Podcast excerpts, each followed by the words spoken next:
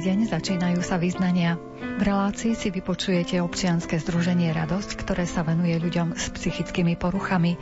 Ďalej sa pozrieme do Prešovskej farnosti Solivar, ako tam prežili obdobie koronavírusovej karantény.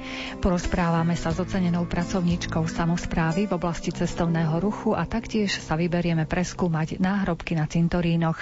Nezabudneme ani na mami, predovšetkým tie z projektu Zachráňme životy. Na príprave relácie spolupracovali Jaroslav Fabián, Jakub Akurátny a redaktor redaktorka Mária Čigášová. Vítajte pri jej počúvaní. Vraj málo je v nás, tej z najkrajších krás, posledný zázrak. Snáď príde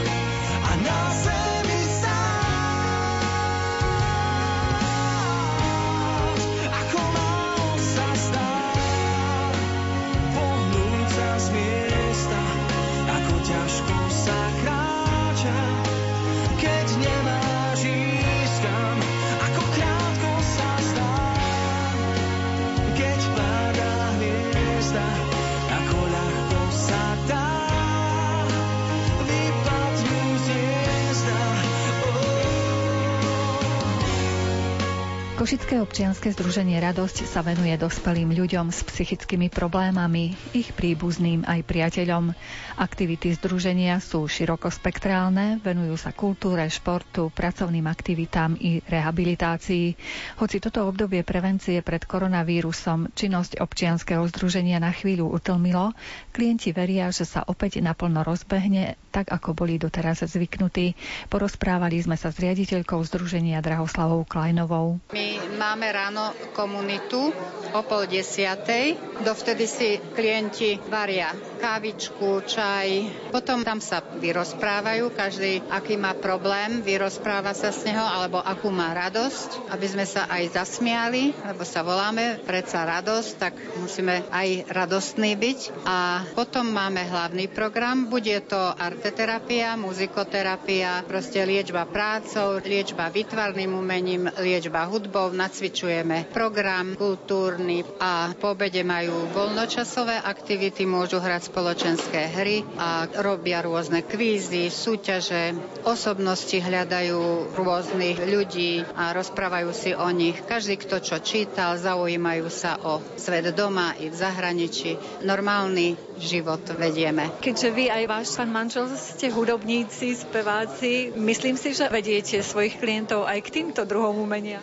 Áno, tá muzika u nás musí byť, lebo vlastne boli sme aj profesionáli, teda hlavne manžel manžel a ja ako pedagóg, takže veľmi radi spievajú aj iných rečiach a veľmi to majú klienti radi. Manžel ich vie tak rozprúdiť, proste, aby tam bola naozaj tá veselosť, ktorá lieči dušu. Koľko máte teraz klientov? Koľký tak pravidelne prichádzajú k vám? Teraz máme 15 klientov, ale niekedy prídu aj viacerí a ktorí ešte chodili, tak ich privítame, porozprávame sa. Máme taký tzv. prietokový ohrievač, aby sa ohriali, tak sme to nazvali. Sú aj takí klienti, ktorí treba ešte majú tú schopnosť aj pracovať napríklad, ale prídu po práci k vám trošku medzi klientov sa s nimi zoznamiť, porozprávať. Áno, máme aj takých. Práve teraz bol jeden klient, hoci je bakalár, ale prijal takú prácu, proste sociálne pracovníčky mu to vybavili, že robí ľahšiu prácu, ale majú rád a už sa teší z prvých eur. To poteší určite aj vás. Nás to teší, je to určitá taká výhra naša a určitý taký obraz, že naozaj niečo pre nich robíme, aby sa integrovali do spoločnosti a dokázali ďalej žiť. Vy okrem toho, že ste občianským združením, vy ste aj rehabilitačné centrum, čiže predovšetkým vám ide o to, aby ste utužovali v nich takú imunitu, podporovali zdravie. Áno, to je rehabilitácia duše, ale my aj cvičíme tancujeme, fyzicky cvičíme, čo príde proste, chodíme na turistiku, takže rehabilitácia duše s tou prácou a umením hlavne, na to sme zameraní. Vy sa už 10 ročia venujete týmto klientom, kde vy nachádzate tiež taký pokoj, relax? Áno, robím už 22 rokov túto prácu a 15 rokov máme to rehabilitačné. A pokoj, relax, nachádzam niekedy pri knihách. Viacej by som mala chodiť asi do prírody a to plávanie nemám doriešené, pretože to milujem, ale tie vody naše nie sú až tak čisté, že by som mohla tam ísť, takže humoru občas. Tak toto je môj relax. Ale pri hudbe tiež koncerty a divadlo, toto je moje. A zrejme asi pobyt s vlastnou rodinou, zrejme tá vám tiež dodáva silu. Vlastne ja mám tri vnúčatá, takže tam je veľká energia, asi najväčšia, najväčšia radosť. Například východ slunce a vítr ve větvích. A nebo píseň tichou, jak padající sníh. Koupit za žádný peníze. Že zbývá spousta věcí a ty koupit lze. Jo, vždyť víš, štěstí je krásná věc. Vždyť víš, štěstí je krásná věc. Je tak krásná, mohla věc, ale prachy si za něj nekoupíš. Jo,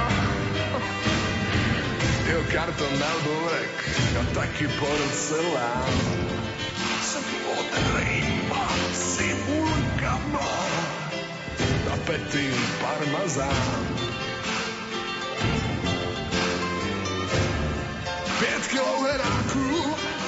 Pani doktorka Klaudia Buganová z Východoslovenského múzea v Košiciach sa venuje aj malým sakrálnym stavbám. Tentokrát ju zaujali náhrobné kamene a kríže na cintorínoch. Ja som sa za svojimi príbehmi stále snažila vidieť všetkých tých ľudí, ktorí mi poskytli tie vzácne a cené informácie. A veľakrát, keď som v teréne prišla do dediny alebo do obce a pýtala som sa, čo majú také pozoruhodné, alebo čo by som ja mohla ako naozaj bádateľka a neznáma e, osobnosť v ich dedine poznať a vidieť, tak veľakrát ma vlastne poslali na miestne cintoríny. Aj keď samozrejme tieto hroby alebo náhrobky e, som sa im tak až podrobnejšie nevenovala, viem, poznám ľudí, bádateľov na Slovensku, ktorí sa o to hlbšie zaujímajú, ale predsa len som nemohla obísť tieto pietné miesta, alebo teda také záhrady odpočinku našich predkov. A všímala som si možno také náhrobky alebo také náhrobné kríže, ktoré mne pripomínali čosi, z čoho by som sa mohla dočítať napríklad povolanie toho zosnulého, alebo možno niekedy aj to, či sú ešte staré, zachovala, ja neviem, napríklad z 18. storočia alebo z prvej polovice 19. storočia. Takže možno by som chcela naozaj trošku priblížiť niektoré takéto, ani možno nie príbehy, ale skôr také základné charakteristiky podľa toho, ako napríklad, keď vidíme na kríži nejaký symbol, tak nám hneď môže pripomenúť, aké povolanie mal ten človek, ktorý tam leží, alebo možno niekedy ešte tak trošku odbočím, nájdeme vlastne hroby aj vo voľnej krajine, aj keď to samozrejme nie je bežné, lebo obyčajný smrteľník mal nájsť svoje miesto posledného odpočinku na posvetených miestach. Ale chcela by som opäť hovoriť o takom hrobe alebo náhrobnom kameni, ktorý leží vysoko v horách, už minule sme spomínali tzv. Tatarkov kríž a tie rozsiahle hory nad Gelnicou a nedaleko tohto Tatarkového kríža, tiež na turistickej značke, sme našli, som našla teda náhrobok. Hrob, vidíte, že je to mohyla, že je tam nejaká nápisová tabuľka, takže opäť ma to veľmi zaujalo, čo to má znamenať, či tam naozaj niekto trpel alebo zomrel. A skutočne som sa potom dozvedela z rôznych písomných prameňov, aj z kroniky, že sa to stalo asi tak, že údajne nejaká legenda tam sa spája s miestom posledného odpočinku akéhosi baníka, ktorý tam údajne zomrel a bol pochovaný, ale že jeho miesto už nebolo nejak zvlášť označené, iba na strome bol vyritý skromný krížik, ale že v roku 1937 dvaja mladí ľudia v Gelnici si povedali, že je to nedôstojné a že treba tomuto baníkovi venovať vzácnejší alebo viditeľnejší hrob alebo náhrobník. Takže naozaj je tam taký aj dvojjazyčný nápis, z ktorého vieme, že je to naozaj hrob baníka z roku 1937 a že tí potomkovia, ktorí to dali postaviť, si s veľkou úctou spomínajú na predkov, na baníkov, ktorí ťažkom povolaní alebo teda pri ťažkej namáhavej práci prišli aj o život v baniach alebo v štôlniach. Když půjdeš po cestě, kde růže vadnou, kde rostou stromy, bez listí. Tak dojdeš na místo, kde tví slze spadnou na hrob, co nikdo nečistí.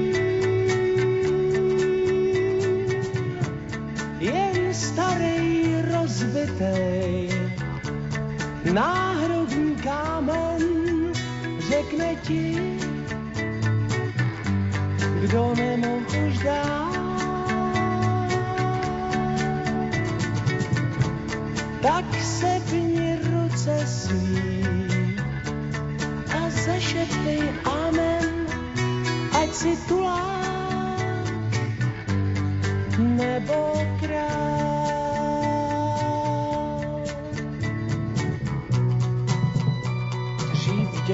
chodilo s kyticí růží rozdávat lidem štěstí a svůj smích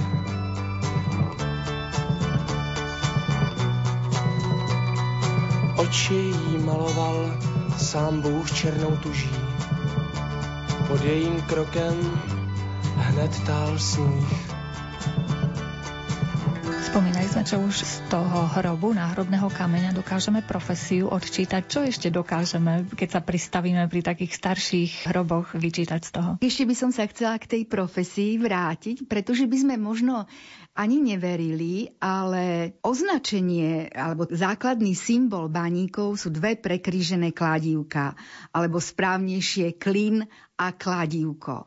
A práve baníci si nechávali na svoj náhrobný kameň, dávali si tento banický symbol, tieto prekrížené kladívka. Takže ako napríklad chodíme popri starých hroboch alebo na starých cintorínoch, napríklad tu v okolí Košic, v starých banických mestečkách ako Smolník, Gelnica, spomínaný Kojšov alebo ešte niektoré iné, tak e, sa orientujeme vlastne podľa týchto symbolov alebo nám napovedajú, že ide o hrob baníka.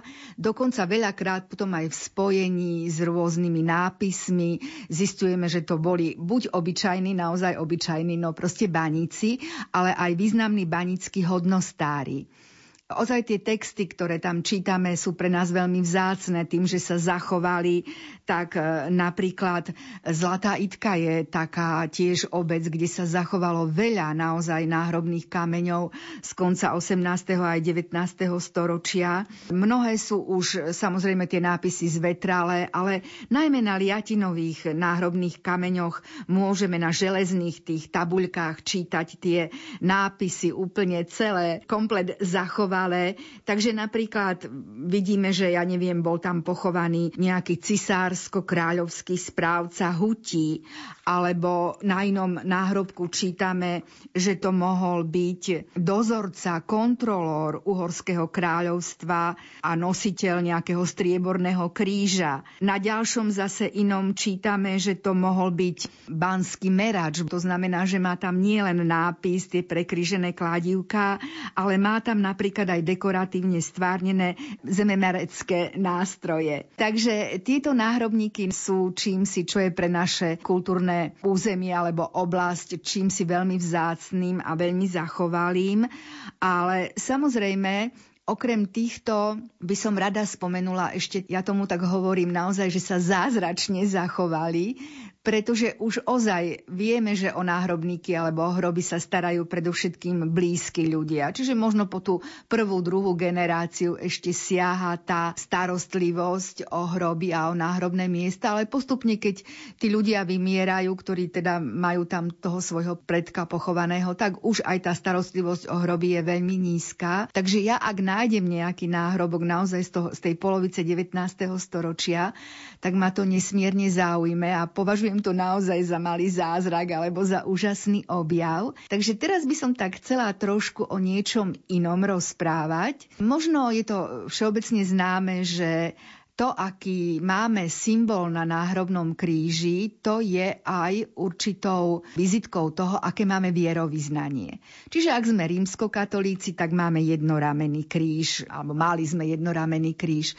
Ale zase v oblastiach, kde sú pochovaní grécko-katolíci alebo pravoslávni, tak tam je už ten kríž obohatený o ďalšie tie horizontálne ramena, dokonca u pravoslávnych ešte o to jedno priečné spodné rameno. A zase, ak vôjdeme na cintorín a vidíme tam iné symboly, napríklad kalých alebo smutnú vrbu, tak môžeme z toho konštatovať, že sú tam pochovaní kalvíni alebo evanielici. Dokonca kedysi na cintorínoch sa to nemiešalo. Vždy od jednej hlavnej uličky boli, čo ja viem, vľavo rímskokatolíci a vpravo evanielici alebo kalvíni. No a aby som sa dostala k tomu objavu, o ktorom chcem rozprávať, tak tu ešte treba povedať, že v oblasti Košíc, v okolí Košíc, teda na Above, na Zempline južnom alebo aj na Gemery, kde bola dosť veľká komunita Kalvínov, tak pre nich boli typické náhrobníky v podobe len stĺpu, a to buď dreveného alebo kamenného. Dokonca je taký aj terminus technicus, pre ten náhrobník volá sa gompfa. Gompfa to ako keby hlava, čiže vrchol toho dreveného alebo pieskovcového náhrobníka bola vlastne vytesaná alebo vyrezaná podoba hlavy. A to buď hlavy muža, ak išlo o muža pochovaného, alebo ženy. Takže toto je skutočne taký identifikačný znak, ale nájsť tieto gompfy je veľká zaujímavosť, alebo aj veľká, dalo by sa povedať, taká výskumnícka čerešnička na torte, pretože ja keď som bola v obci Milhosť, to je tu v okrese Košice okolie, tak tam ma upútali práve takéto dva pieskovcové náhrobníky, teda stĺpy, aby si to náš poslucháč vedel nejako predstaviť, otesané zo všetkých strán, vysoké asi 130 cm a na jednom bola naozaj tá vrchná časť vysekaná do podoby tváre alebo tvári muža a druhá tvári ženy. Žiaľ, veľmi sú zvetrané, nedalo sa prečítať, komu patrili, ale verím, že sa to raz podarí aj to zistiť a vyskúmať, pretože také niečo je naozaj už dneska veľmi ojedinelé. A takisto si myslím, že patrí to, aj keď možno sa nestaráme alebo nezachovávame si tak tieto pomníky a pamiatky k tomu, čo je naozaj veľmi významným kultúrnym dedictvom v tejto oblasti hrobov, náhrobníkov a malých sakrálnych pamiatok. Odbila ďalšia z mojich chvíľ Prezerám život, čo som žil.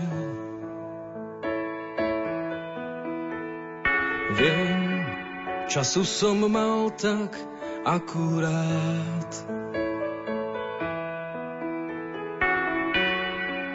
Aby som dal, čo som mal dať. Keď zavrú mi oči, ty žehnaj môj dom, keď prestanem dýchať, to ty dýchaj v ňom. Veď vieš, kde sú kľúče od duší aj dver. Daj pozor na blízkych, do dlaní ich ber. Keď z líc mojich drahých sú koritárie,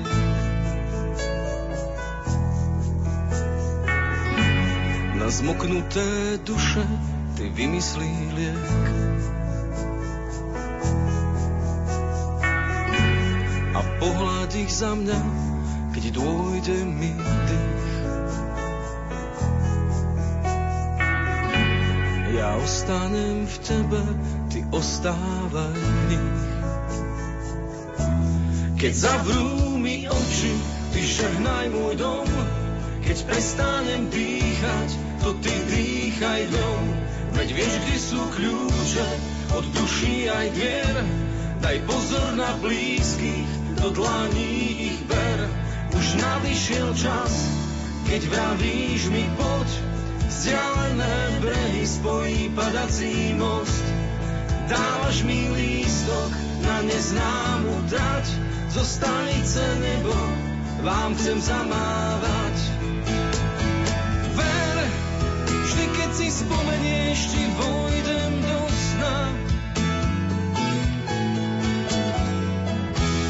a zase objímem stanici konečná. Keď zavrú mi oči, zaujímavé ste, pani doktorka, ešte medzi hrobami našli? Dalo by sa rozprávať naozaj, ja tu skutočne vyberám len také, no poviem tu, že pikošky, možno preto, aby sme si uvedomili, čo my tu všetko máme, akú širokú, naozaj širokú škálu tých náhrobníkov. Keď som sa tulala po južnom Zemplíne, tam pri tých obciach, ktoré ležia v okrese Trebišov, tak tam žijú buď zmiešané obyvateľstvo slovenskej aj maďarskej národnosti, ale aj katolického, grekokatolického a kalvinského vierovýznania.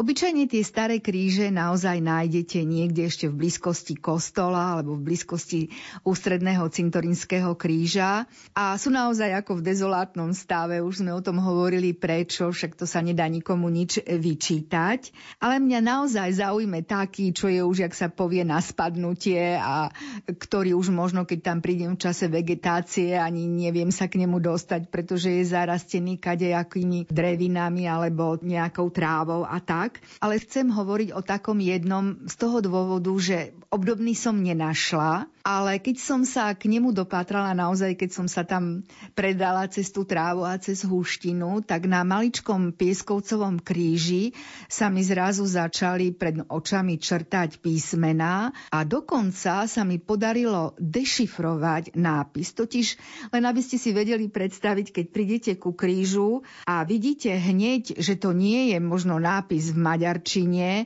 ani v latinčine, ani v slovenčine, tak ozaj stojí za tú námahu, aby to človek prečítal. Vtedy si môžem pomôcť trošku takou kriedou, alebo keď nemám kriedu, tak aspoň nejakým zeleným lístočkom, aby sa mi objavil zrazu ten nápis. No a naozaj sa ten nápis objavil. Ja by som rada citovala ten nápis, pretože je to čosi neobyčajné a vysvetlím hneď aj prečo. Čiže na tom kríži bolo vyrité do kameňa, do pieskovca tu leží Hančin Jánoš a jeho žena Puci Maria. Bul za veľo roky byro. I za jeho byrovský stav obdaroval ho sám kráľ zos s triborným krížom. Čiže to, čo som teraz prečítala, to je tzv stará kultúrna zemplínština, čiže také nápisy, ktoré sa z obdobia Rakúsko-Uhorskej monarchie zachovali a sú naozaj vzácným svedectvom toho, že sa používala u Kalvínov už od konca 18. storočia. Pravdepodobne ten kríž pochádza asi už z prvej polovice 19. storočia, ale ja len by som možno chcela apelovať na tých, ktorí to tam v stanči majú, aby to možno trošku, aspoň trošili linku viac sa o to starali a zachovali si to, lebo majú niečo také ako, ja neviem, svätého Jana Nepomuckého z Karlovho mostu. Takže trošku tak pre nášho poslucháča, aby si vedel predstaviť, aké skvosty ešte na tých cintorínoch u nás máme. Jedno křehké tělo a jeho tvář bílá. Říká, jsem tvá radost, říká, jsem tvá síla. Jedno křehké tělo, které se tu hláme. Prolomíme ticho, do úst si je dáme.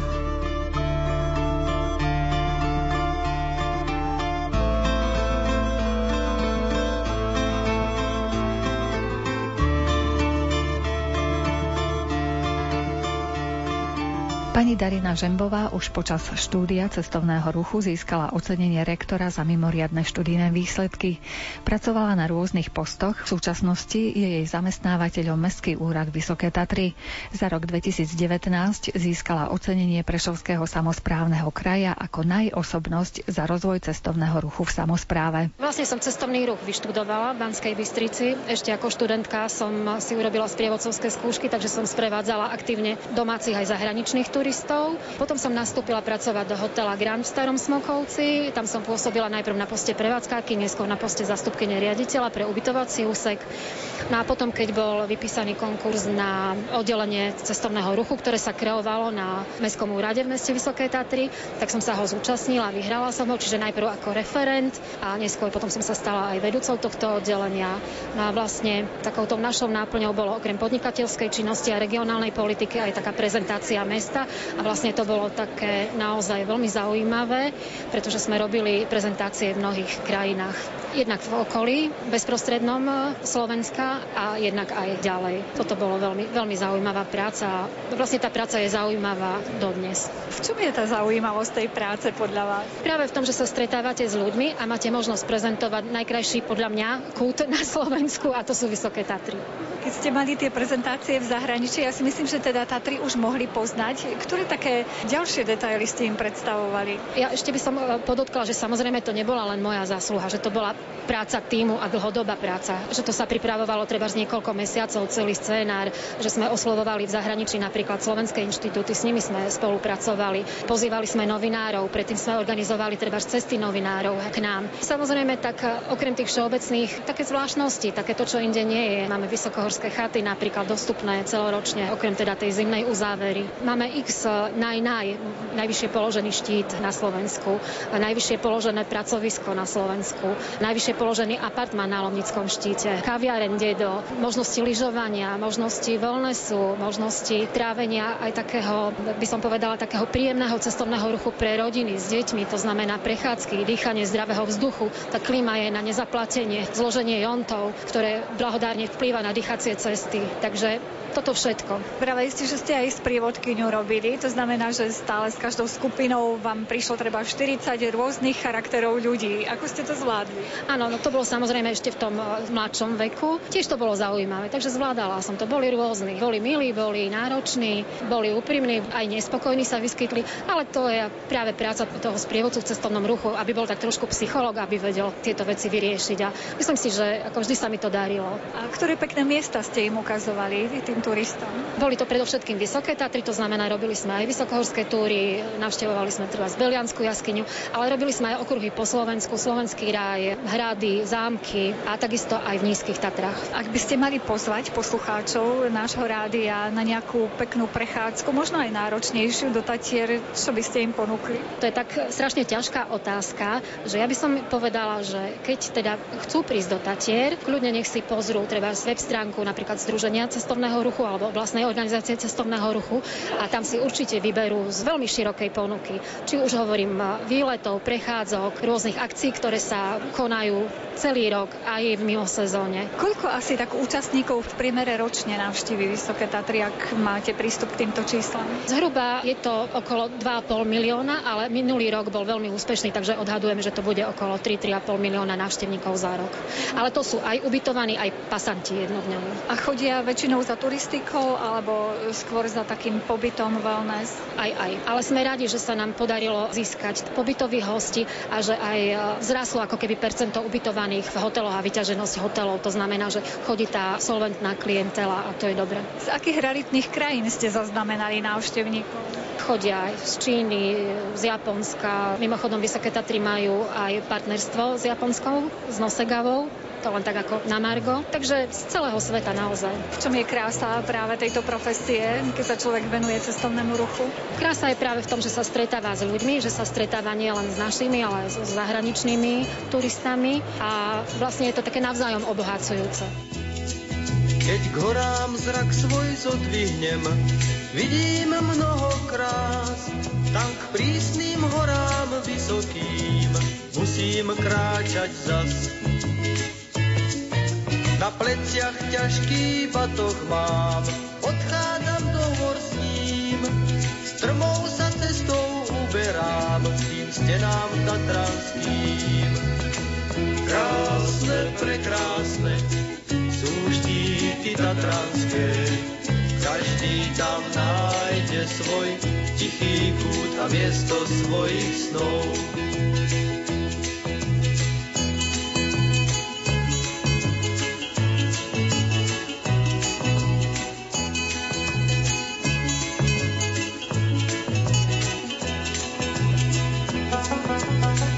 Cesta zdá sa nekončí, boľavé nohy mám. Nevzdám sa, nikdy neskončím, do diaľky pozerám. Ďalke tisíc štítov vidím, na všetko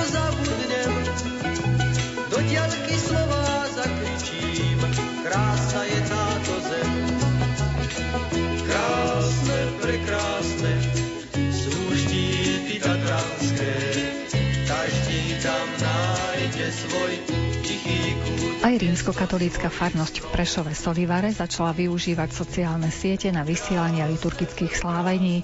Reagovala tak na prísne opatrenia proti šíreniu koronavírusu, v rámci ktorých boli zakázané verejné svete omše. Farnosť začala s priamými prenosmi na kvetnú nedeľu pred Veľkou nocou a s veriacimi bola v kontakte takýmto spôsobom až doteraz. K mikrofónu sme si pozvali farského vikára Pavla Fedorka. Musíme povedať, že nás to tak trošku zaskočilo, lebo tie obmedzenia tak sa trošku veľmi rýchlo zvetli. Prijali sme v sobotu správu teda o tom, že máme už jeden potvrdený prípad. Na Slovensku tak išli také obmedzenia alebo inštrukcie, ako sa má teda slaviť Sveta Omša, že si máme umyť predtým ruky, dbať teda na zvýšenú hygienu. Tak spočiatku sme si mysleli, že to ostane pri tomto, ale potom si pamätám ten pamätný útorok, kedy ešte ráno sme odslúžili Svete Omše a potom prišlo nariadenie, že Svete Omše sa všetky rušia.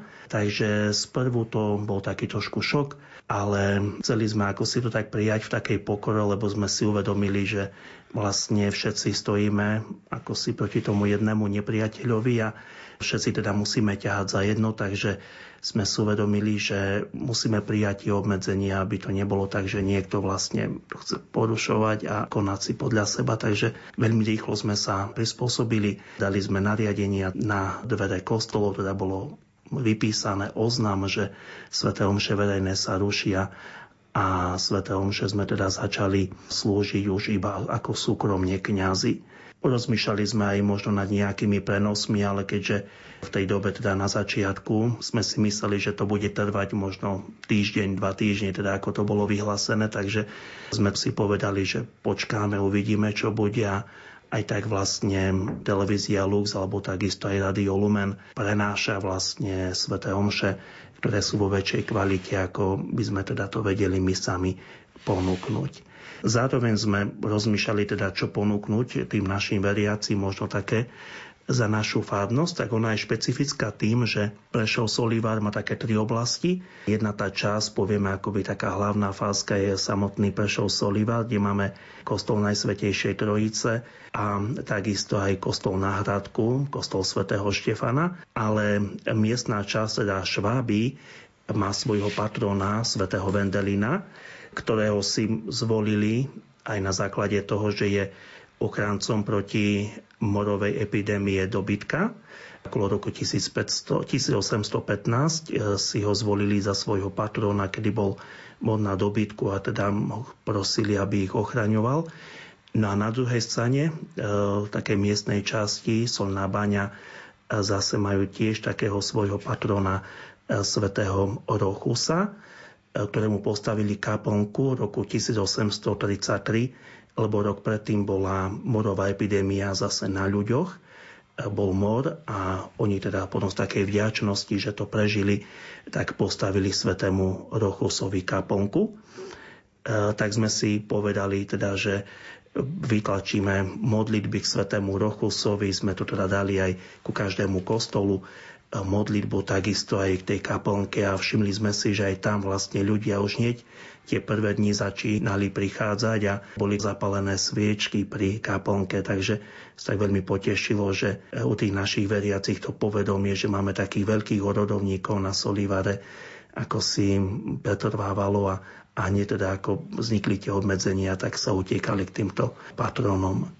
Svetý Rochus to je také neveľmi známe meno. Tromi vetami nám nepriblížite toho svetca. Svetý Rochus, hovorí sa o ňom teda, že pochádzal z tých západných krajín, teraz už presne neviem, či je to Anglicko, Írsko a putoval do Talianska, do Ríma, ale počas cesty, vlastne počas tohoto putovania prebiehala takisto moravá epidémia v Ríme a vlastne tiež aj na okolí a on sa venoval ošetrovaniu týchto chorých, pri ktorom sa aj on sám nakazil, mal takú otvorenú ranu na kolene, tak potom sa utiahol do takej pustovne a pes teda mu nosil jedlo. Preto sa zobrazuje ako taká postava, kde je to koleno také rozbité a pri ňom je taký maličký psík. Ako reagovali vlastne veriaci v tých prvopočiatkoch? Podobne ako to pre vás bol šok, aj pre nich to bol šok, že zrazu našli dvere kostolov zatvorené, mnohí chystali si svadby. S akými reakciami ste sa stretávali v prvopočiatku? Možno bolo dobre to, že začalo to v pôstnom období. Svadby ešte neboli na programe veľmi, takisto aj tie krsty trošku sú pomenej vlastne, že ľudia si to presúvajú na to veľkonočné obdobie. Takže z počiatku sme vlastne svadby neriešili, až potom, už keď sa to ukazovalo, že to bude dlhšia doba, tak svadby sa jednoducho presúvajú na neskôr. Niektorí aj napriek tomu, čo nás tak prekvapuje, sa rozhodli, že tú svadbu chcú mať. Hoci budú iba oni dvaja, teda svetkovia, prípadne teda dvaja rodičia, ale si povedali teda, že chceme byť svoji pred Bohom, tak to nás tak potešilo, že si uvedomovali, že tá svadba nie je iba o tej hostine, o slave, ale že je to teda záväzok pred Bohom a si povedali teda, že chceme už byť svoji. Takže asi takto. No a ľudia si myslím, že to celkom dobre prijali. Ja si myslím, že zásluhu na to má aj trošku naša vláda, lebo nie teda v prvých dňoch sa začalo ukazovať aj s rúškami na ústach a si myslím, že tým aj ľudia veľmi rýchlo pochopili, že je to vážna vec a keď tak zhoda videli, že sa to zodpovedne berie, tak aj oni vlastne to prijali. Potom teda neskôr sme už začali uvažovať aj nad prenosmi z kostola, aby ľudia vedeli, že keď si dali nejaký úmysel na svetú omšu, aby si boli istí, že tá svetá omša sa slávi, aby teda mohli byť aj tak zjednotení aj si pozrieť teda túto svetú omšu, tak potom postupne pred Veľkou nocou sme spustili aj takéto živé vysielanie už. Čiže teraz máte každodenné vysielania cez tie sociálne siete? Áno, áno, teraz už máme, tak e, začalo to na kvetnú nedeľu, to bolo trošku také skúšobné, potom e, veľkonočné trojdne, teda až po veľkonočný pondelok, tak to bolo na takej profesionálnej úrovni, teda sme veľmi vďační, že sme oslovili, teda, alebo nám bol ponúknutý jeden kameraman, ktorý mal teraz tým skúsenosti, teda mal viacero kamier, takže to bolo veľmi pekné. No a potom už tie ostatné dni, tak sme si teda nechali jednu kameru v kostole a vlastne ustále máme večer svetú omšu o 6. Zvyčajne 4 sveté omše boli vo fádnosti, tak e, slúžime tú večernú svetú omšu o 6. 4 kňazi, teda všetci, ktorí sme vo fádnosti. Na začiatku sa povie úmysly, teda povie sa aj menovite, že pán kaplan teda slúži na tento úmysel, pán dekan, pán kanoník, pán kaplan druhý a tak potom teda slávime Svetú Omšu, takže ľudia vlastne vedia. Tak pozeráme aj celkom pekná sledovanosť, lebo počas veľkonočných sviatkov to bolo čosi cez 300 pripojení, ale možno aj cez 500. Keď sme si tak predstavili, že za tým sa skrýva celá rodina, že možno tých 4 osoby alebo možno niekde 6 osôb, tak tak v priemere sme ratali, že 4, tak 2000 ľudí to je veľmi pekný počet. A teraz sa pripája okolo stovky, takže tiež 400 ľudí, je na Svetej Omši, tak povieme, že už je to taký nabitý kostol. Takže aj keď sa prihovárame, tak je to čosi úžasné, keď človek môže povedať bratia a sestry, že za tou kamerou si predstavíme tých e, veriacich, ktorí prichádzali do Božieho chrámu a si uvedomujeme, že to neslúžime iba my sami ako kňazi pre seba, ale že vlastne máme tam tých ľudí, ktorí počúvajú, teda, ktorí sú pripojení. Keď už sme pri tých sociálnych sieťach, vieme, že sme sa tak trošku hnevali na tých našich mladých, že stále sú na tých sociálnych sieťach a tam trávia svoj voľný čas, ale nakoniec z toho vyplynulo, že môžu byť obohatením tie sociálne siete v určitých situáciách. Áno, ja som to stále tak vnímal, aj keď teda som si zakladal Facebook. Viem, že som dlho vzdoroval, ale to už bolo dávno, asi možno 50 rokmi, kedy som pochopil, že je to čosi úžasné, že človek pošle nejakú správu, čo potrebuje vybaviť a ľudia sa to dozvedia pomerne rýchlo, zvlášť teda, keď e, sa niečo robilo s mladými alebo s deťmi vo fádnosti. Teraz takisto sa využíva teda aj Facebook a dokonca aj v rámci školy využívame iné siete, lebo tie siete nás tak spájajú, teda človek, čo si chce odkázať, ale je dôležité, aby deti vedeli tie siete používať na dobro. Hej, lebo naozaj tá technika nám mnohom pomáha, ale škoda je veľká, keď je zneužívaná. Nech moje slova majú takú moc, nech moje ruky ako jeho sú jeho slovo svetlo pretne noc. Jeho ruky aj vrchy prenesú. Nech moje slova znejú do duší. Nech moje ruky hoja zranené. Jeho slovo aj búku prehluší.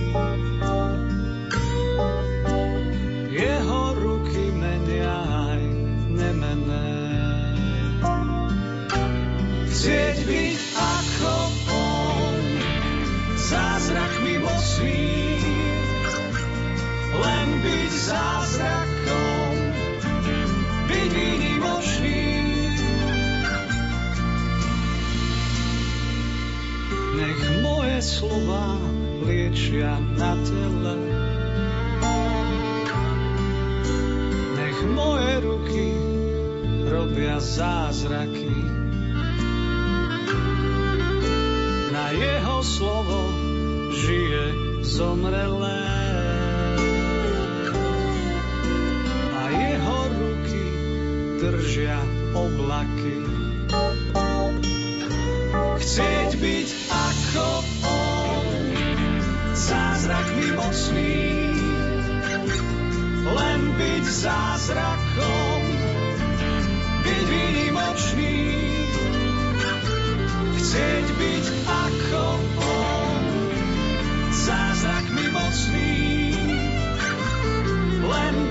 Byť zázrakom,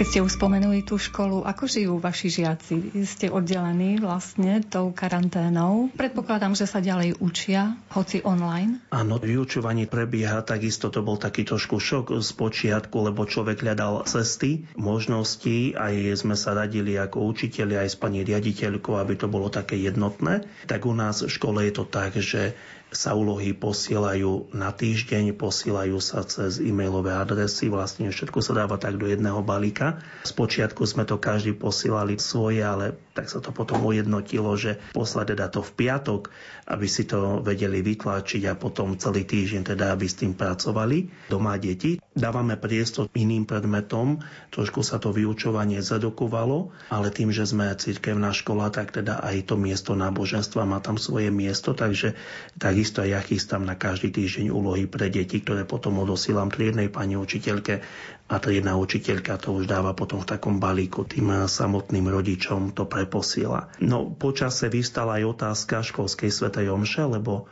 Mávali sme každý útorok školskú svetú omšu. Teraz tento útorok sme slávili už druhú školskú svetú omšu. Sice boli sme tam znovu iba my kňazi. Pozvali sme teda, lebo čítania čítala jedna pani učiteľka, po prípade teda dve.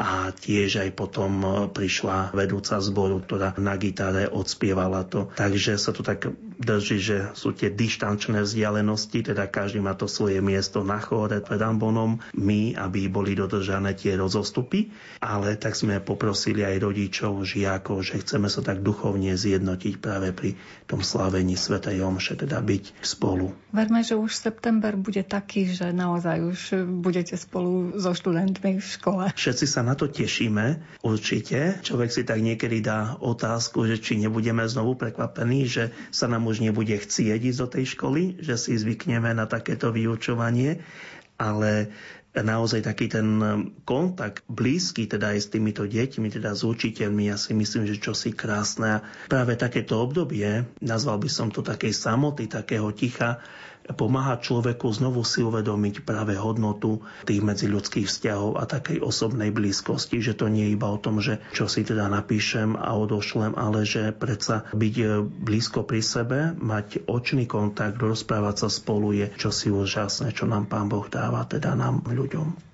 Keď tak budete hodnotiť to obdobie koronavírusu, tej pandémie, aj niečím podľa vás obohatilo nás ako ľudstvo, možno církev, možno vašu farnosť? Ja si myslím, že všetko, čo nám Pán Boh dáva, je na čosi dobré. A pri tomto ja sám som si uvedomil, že zadu nám odpadli mnohé povinnosti ako kňazom. Bol ten deň neraz nabitý, farská kancelária, spovedanie, veľkonočné spovedanie, veď to boli hodiny, čo sme kedysi trávili spovednici. A zrazu teda to nebolo.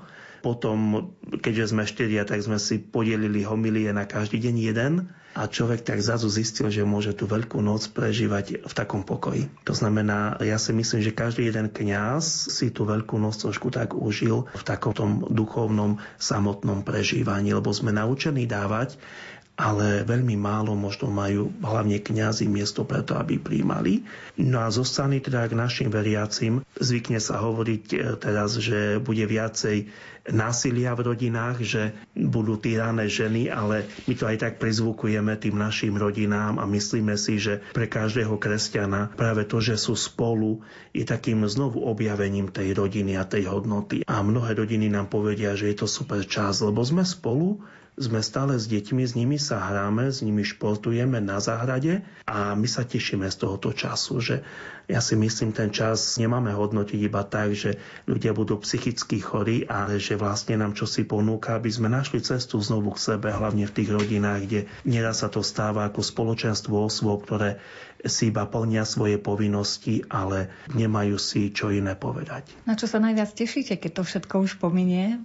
Ja som tak trošku otáľal ísť domov napríklad. Išiel som asi až po mesiaci, lebo človek si uvedomil, mám tam ocka, teda, ktorý má tiež teda už viac rokov na 65, tak som sa bal tým, že prichádzame do kontaktu teda aj s ľuďmi, hoci iba s rúškami, lebo my vlastne v tom období sme aj spovedali tak individuálne, keď vlastne niekto požiadal, tak zvyčajne to možno boli nejaké dve, tri spovedie na deň, tiež teda s dodržianím všetkých tých hygienických vecí, alebo sme teda aj krstili, tak som mal takú obavu, či ísť domov teda. Ale nakoniec som bol, lebo si myslím, že hoci teda je to vážna situácia, ale predsa možno pri dodržaní všetkých tých hygienických vecí sa dá. Takže osobne sa teším najviac na to, kedy budem môcť možno sa stretnúť s ľuďmi, už nie iba akoby cez to rúško a cez tú dištančnú vzdialenosť dvoch metrov, ale keď teda budeme sa môcť normálne porozprávať a keď znovu budeme mať stretnutia detí, keď bude detská sveta omša, keď prídu možno mladí na fáru skauti, kedy to už bude také voľné, nie iba o tom, že bojím sa, dodržujeme vzdialenosti, ale keď si budeme môcť povedať to, čo máme na srdci, aj nie iba tak narýchlo, že ahoj a čau. Dobrorečím ti Bože, za chlieb, ktorý nám dávaš. Bez neho žiť nemôžeme, ňom pokrmom sa stávaš. A tiež za víno v báde, čo srdce odveselí, sladké, či kyselé. krv tvoju sa premení. Daj by sme pamätali,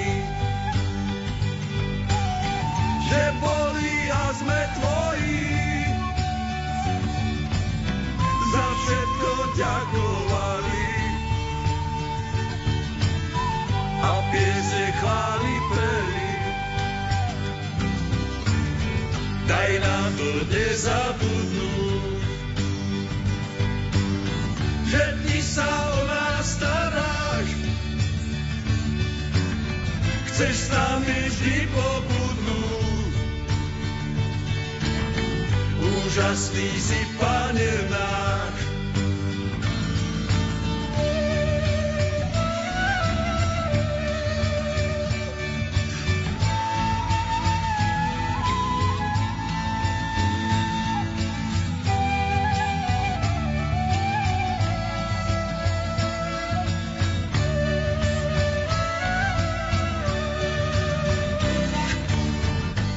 Sme pamätali, že boli a sme tvoji. Za všetko ďakovali a piesne chváli peli. Daj nám to nezabudnúť,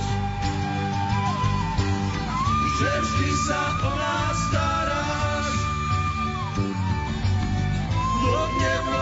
ťa chváliť. Dobrotivý oče náš,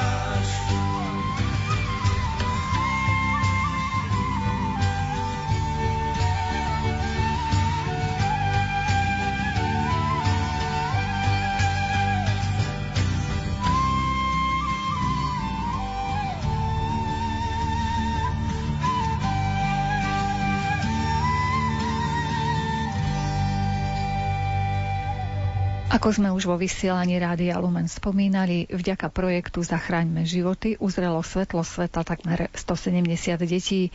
Medzi jeho hlavné ciele patrí pomoc tehotným ženám, ktoré sa ocitli v krajnej núdzi. Príbehy žien matiek, ktoré tieto deti nakoniec priviedli na svet, sú veľmi rôznorodé. Priblížila nám ich pani Mária Demeterová z katolického hnutia žien Slovenska. Často je tá žena zaskočená z toho prvý raz, najmä mladé dievčence a boja sa to aj rodičom povedať a myslia si, že rodičia ich odsúdia a že nepodajú im pomocnú ruku, ale rodičia, keď vidia, že dieťatko je už na ceste, tak často zmeknú a potom sú šťastní, že vôbec vnúčatko majú. A dokonca som mala v projekte aj tri prípady znásilnenia a dneska tá mamička je, mala dve dievčence a narodil sa jej potom chlapček. Ona nechcela o ňom ani počuť, chcela ho dať na adopciu, lebo povedal, že nevie si predstaviť, že by si ho dala zobrať, ale že nechce viac o ňom nič počuť ani vidieť. A po pol roku, keď už prešla tá lehota, keď si ho ešte to mohla rozmyslieť, sa rozmyslela a povedala si, že on chudák nemá ani otca a ešte aj vlastná mama ho niekam dala, tak začala bojovať a súdne ho musela dostať naspäť a dneska sú krásna rodinka a tam veľmi zapracovala jej mama, ktorá nás oslovila v projekte, či by sme jej vedeli pomôcť.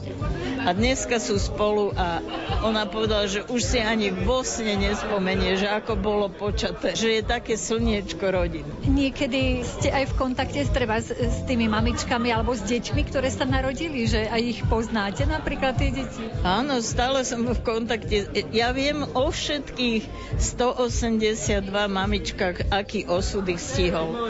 Nehovorím, že všetko máme len takú rúžovú záhradu, prechádzku rúžovou záhradou, že niekedy sa stane, že buď tá žena ešte sklame, alebo že to nevydrží. Nevydrží ten tlak, ktorý je na ňu vyvíjaný a podľahne, ale väčšinou sú deti s mami rodinami a normálne priemerne. Dokonca máme takú skúsenosť, že si navzájom jedna druhej pomáhajú. To sú veľmi pekné príklady takej spolupatričnosti a podľa mňa týmto smerom by sa mal život ľudí uberať, že by mali si viac všímať toho druhého a viac robiť preto, nepríjmať nejaké normy zákonné, ktoré by na niekoho tlačili, ale vážiť si život a znamenať jeden pre druhého veľa. Keď tak sa rozprávate s tými ženami, kto na nich tak najčastejšie tlačí, aby teda sa to dieťatko nenarodilo? Lebo ja si myslím, že každá žena je taká otvorená životu, najradšej by teda priviedla to dieťa na svet. To som chcela povedať, že za tých 30 rokov som sa nikdy nepresvedčila, že by to bola slobodná voľba ženy, že si dá to dieťa zobrať. Ani jedna. Buď partner robí nátlak, bude v inom partnerskom vzťahu alebo manželstve, čiže nechce mať s priateľkou dieťa, ale často sa nám stane, že aj rodičia. Aby nevyzeralo to nejako zle pred inými, tak aj rodičia, matky tlačia na cery a to sa nám stiažujú najmä mladé dievčence, ktoré máme. A celkové je to za ten čas, čo sa venujem tejto cieľovej skupine, tak môžem povedať, že väčšina takých hlavných problémov je práve v tom, že ľudia akoby nechceli vyzerať vyzerať pred svetom nejako a preto sa usilujú nejakým spôsobom to akože zakryť pod koberec. My sa snažíme tie ženy viesť k tomu, aby sme na ne netlačili, ale aby si ani oni nenechali od nikoho na seba tlačiť. Aby si dali pre a proti vedľa seba, aby o tom porozmýšľali a skutočne sa s triezvým rozumom rozhodli, čo bude pre ne najlepšie. Niektoré sa aj rozhodnú ísť na interrupciu. Nemôžeme tomu zabrať zabrániť. Ani ja nikdy netlačím. Samozrejme, že sa veľmi teším s každým dieťatkom a potom, keď mi príde, že už takú malú ročnú a ona sa tak mne prituli, ako keby som cítila, že mám na tom nejaký troši lilinku podiel, že je na svete, tak to sú, to sú neopakovateľné momenty. A ako to vnímajú potom tie ženy, ktoré sa nakoniec rozhodli priviesť to dieťa na svet? Ešte som sa nestretla s negatívnou reakciou ženy, ktorá by povedala, že ja som sa zle rozhodla. Každá jedna to ocení. Samozrejme, že pripúšťajú, že nemajú ten život ľahký a že často sú aj v zúfalej situácii, ale že nikdy by tie deti za nič nevymenili. Relácia sa blíži k záveru. Nezabudnite na svoje mamy a vyjadrite im svoju vďačnosť nejakým drobným prejavom lásky, a to nielen počas dnešného Sviatku Matiek. Vyznania pripravili Jaroslav Fabián, Jakub Akurátny a redaktorka Mária Čigášová. Želáme vám pekný deň. I pohľad hreje, teplo dlaní ťa chráni. Splnila by ti každé svojich prianí. Smiech očiach má, aby sa aj tvoje smiali. A keď sa popáliš, ju to tiež páli. Učí ťa lietať, keď